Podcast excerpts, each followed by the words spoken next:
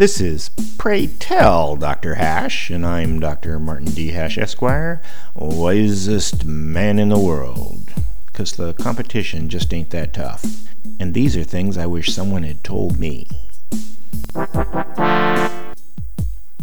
Today's topic, the center.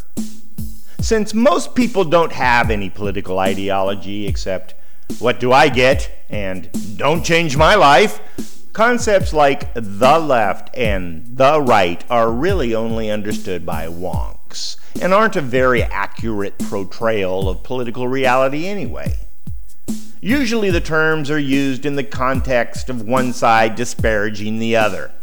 The left doesn't call itself the left, too many negative connotations. Ditto for the right.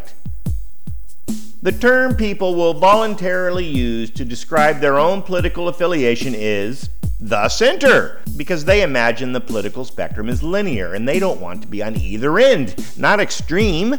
In fact, they're snowflakes, unique in their own special way, neither the left nor the right. However, the center has no formal definition. It can only be deduced by considering what the two ends are and going halfway.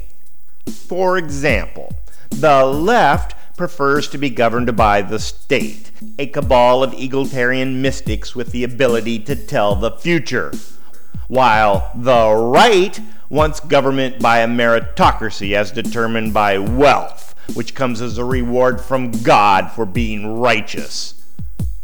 The left resists change due to inertia, bureaucracy, while the right resists change due to maintaining the status quo, conservatism.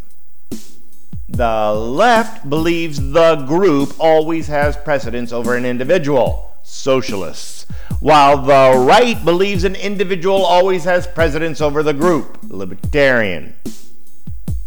Actually, the center is pretty easy to spot. They want it both ways. For more, see my website at martinhash.com.